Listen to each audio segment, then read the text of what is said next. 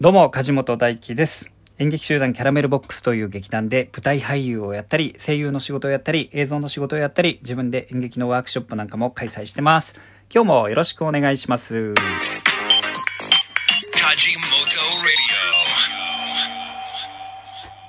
はい、オリジナルジングルとともに始まりました。えー今日は5月の、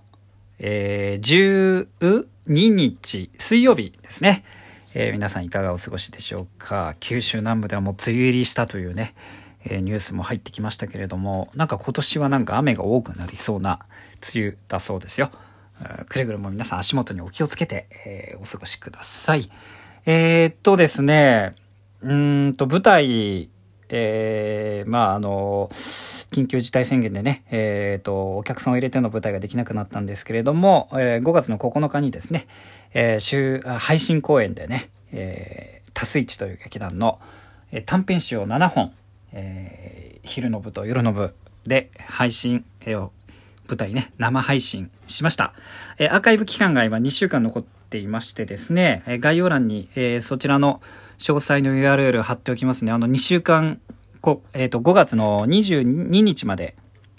えー23日までですかね、視聴可能ですんで、今からでも間に合いますんで、えーよろしければね、えー見ていただけたらと思います。僕は昼の部も夜の部も出ております。違う作品でね、え違う格好、違う髪型で出ておりますんで、楽しんでいただけると思いますし、えーラジオトークのね、夜の生配信なんかでね、えー一緒に皆さんと見ながら、副音声コメンタリー的なことをやれたらなと思ってますんで、えーあらかじめ予習していっていただけると楽しいかと思います。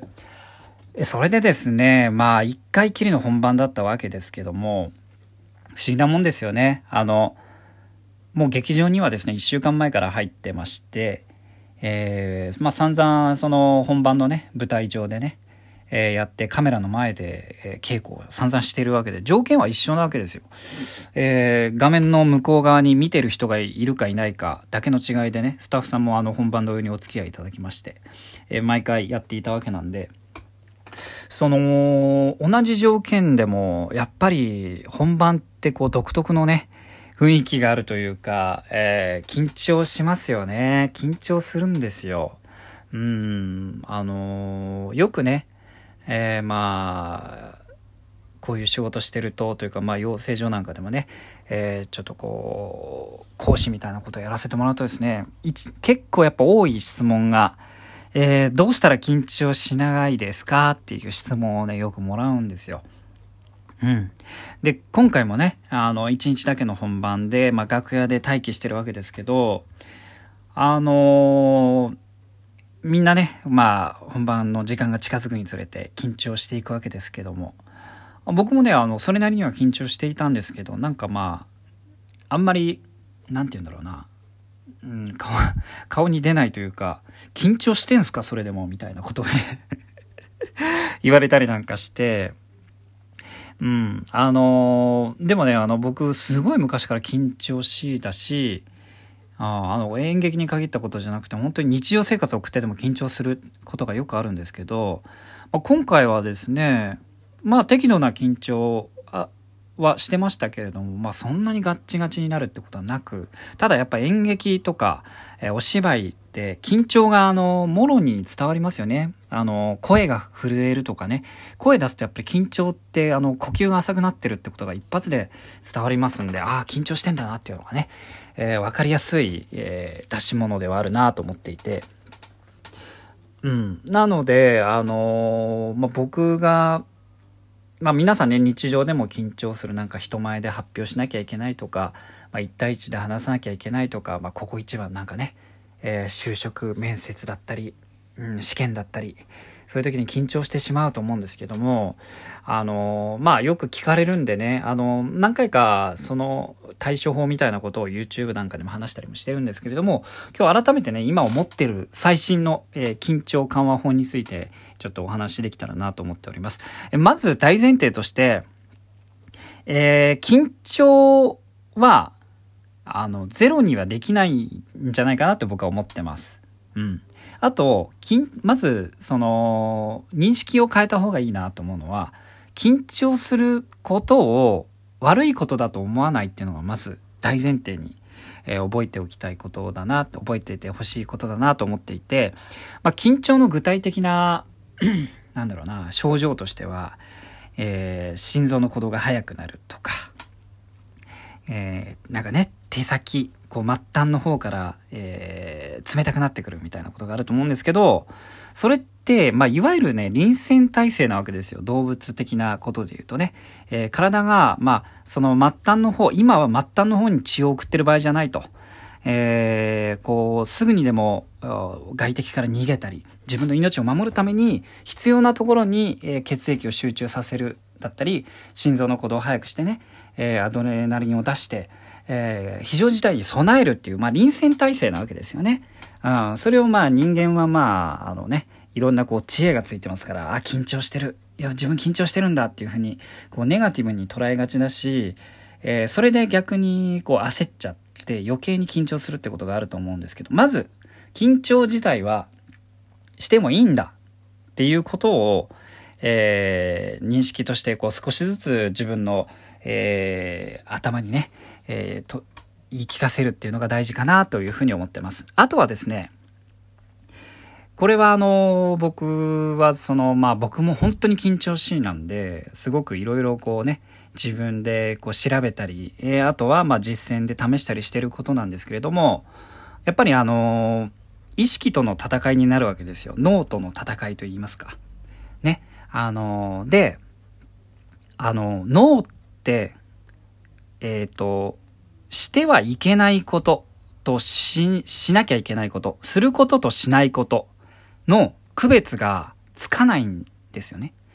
なので、えー、緊張している時に、あの、やらない方がいいことっていうのがあって、それは、緊張しないようにしようとか、えっ、ー、と、禁止事項を作らないってことですね。えー、何々しないようにしよう。えー、声がちっちゃくならないようにしようとか、声が、なんだろうな、緊張しないようにしようとか、慌てないようにしようとかって思いがちじゃないですか。そういう、こう、何々しないようにしようっていうのは、脳的にはわかんないんですよ。うん。しちゃいけないことっていうのがわかんないんで、緊張しないようにしようと思うと、緊張のところだけ、えー、脳は拾うらしいです。なので、えー、余計緊張しちゃいますし、その、だからしないでおいた方がいいことにクローズアップすると、どんどんそこに、えー、フォーカスが、こう意識がいっちゃうんですね。なので、できるだけですね、えー、こう、事前に、まあ、えー、当日ね、緊張する想定で考えてほしいんですけど、自分がやった方がいいと思うこと、その緊張した時、本番中に心がけた方がいいことをあらかじめ決めておいて、それを、それに意識を集中して、それを実行するってことに集中したら、適度な緊張で、しっかりと行動できるんじゃないかなと思います。えー、だからつまり、声がちっちゃくならないようにしようではなくて、声を大きくしようとか、えー、顔が引きつらないようにしようじゃなくて、笑顔にしようとか、うん。あの、とにかくその同じ事柄でも何々しないようにしようじゃなく、何々をしよう。何々を心がけよう。えー、っていうことに、えー、意識を向けると、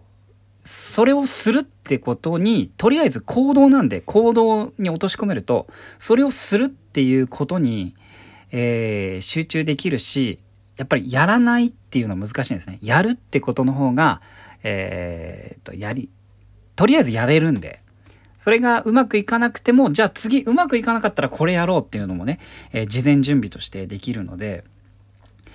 その、まずはやらないことよりもやるべきこと、やった方がいいなと思うことを、えー、項目として準備して、えー、それを実際に行動に移すっていう風にすると、あの、いいと思います。えっ、と、まあ、緊張してる状態っていうのは、前にも話したことあると思うんですけど、やっぱ自意識が高くなっていて、その意識の矢印が自分の内側にね、失敗したらどうしようとか、笑われたらどうしようとか、えー、恥ずかしいなとか、自分の方に意識が向きがちなので、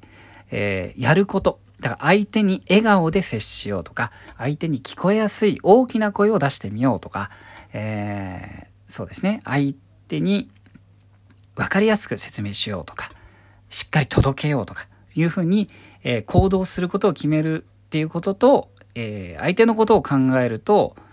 自分のね、えー、失敗したらどうしようってことを考える余地が少しでも減りますんで、えー、それに意識を集中するといいんじゃないかなっていうふうに思います。えー、今日は緊張に対する、えー、対処法、ね、演劇本番で緊張している、え僕が、え日々心がけていることをお話しさせていただきました。え最後にお便りを紹介したいと思います。えお便りありがとうございます。ラジオネームりんごさんからいただきました。ベタベタな質問ですいません。役者になっていなかったらどんな職業についていましたか？これ難しいね。これ難しいんだけど、そうだな、もうちっちゃい頃から役者になるって決めていたので、あんまり考えたことないんですけど、まあ、どうだろうな。でもあの、